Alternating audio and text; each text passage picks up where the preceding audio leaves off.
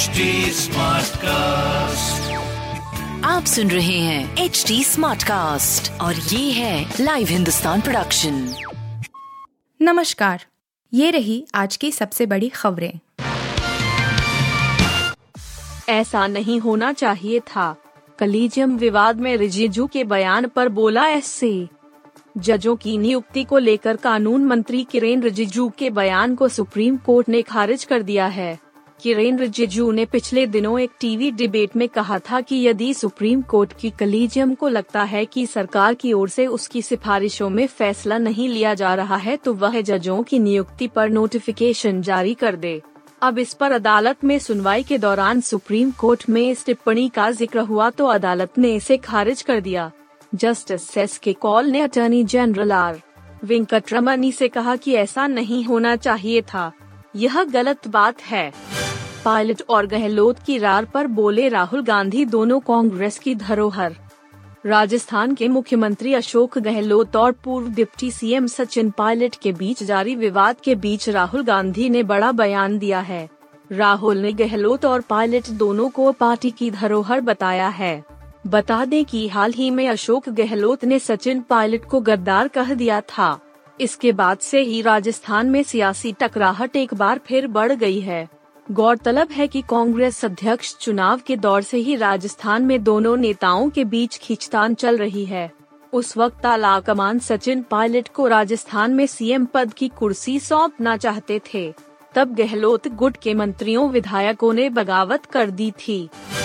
हरियाणा में भाजपा के गढ़ों में उभरी आप, भगवा दल को 2024 के लिए अलर्ट हरियाणा के जिला परिषद चुनाव के नतीजे भाजपा के लिए झटके का सबब बने हैं तो वहीं आम आदमी पार्टी को पहली बार एंट्री की राह मिली है।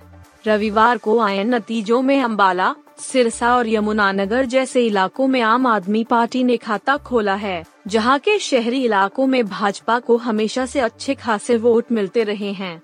सत्ताधारी दल भाजपा ने अम्बाला यमुनानगर गुरुग्राम समेत सात जिलों में अपने सिंबल पर जिला परिषद की 102 सीटों पर उम्मीदवार उतारे थे। इनमें से 22 पर भाजपा को जीत मिली है। हालाँकि पंचकूला में पार्टी को 10 सीटों पर हार झेलनी पड़ी। कर्नाटक में फिर नए मंत्रिमंडल की सुखबुगाहट, गुजरात फॉर्मूले की चर्चा। कर्नाटक के मुख्यमंत्री बसवराज बोमई ने कहा है कि वह भाजपा के राष्ट्रीय अध्यक्ष जे पी नड्डा से मिलने के लिए नई दिल्ली जाएँगे।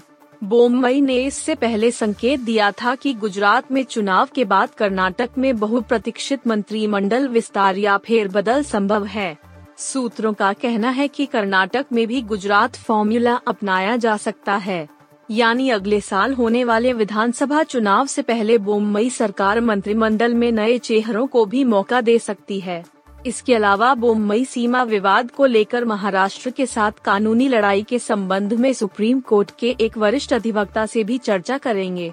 बताया जा रहा है मुख्यमंत्री बोम्बई मंगलवार को दिल्ली की यात्रा कर सकते हैं। गायकवाड़ का दोहरा शतक, बनाया ओवर में सात छक्के जड़ने का वर्ल्ड रिकॉर्ड भारतीय क्रिकेट टीम के लिए खेल चुके और महाराष्ट्र की टीम की कप्तानी कर रहे सलामी बल्लेबाज ऋतुराज गायकवाड़ ने विजय हजारे ट्रॉफी 2022 के क्वार्टर फाइनल मैच में तूफानी बल्लेबाजी कर विपक्षी टीम के होश उड़ा दिए। गायकवाड़ ने उत्तर प्रदेश की खतरनाक गेंदबाजी लाइनअप के सामने दोहरा शतक ठोका इतना ही नहीं, उन्होंने इस मैच में एक ही ओवर में सात छक्के भी जड़ दिए। आप सुन रहे थे हिंदुस्तान का डेली न्यूज़ रैप जो एच टी स्मार्ट कास्ट की एक बीटा संस्करण का हिस्सा है। आप हमें फेसबुक ट्विटर और इंस्टाग्राम पे एट एच टी या podcasts@hindustantimes.com पर ईमेल के द्वारा सुझाव दे सकते हैं।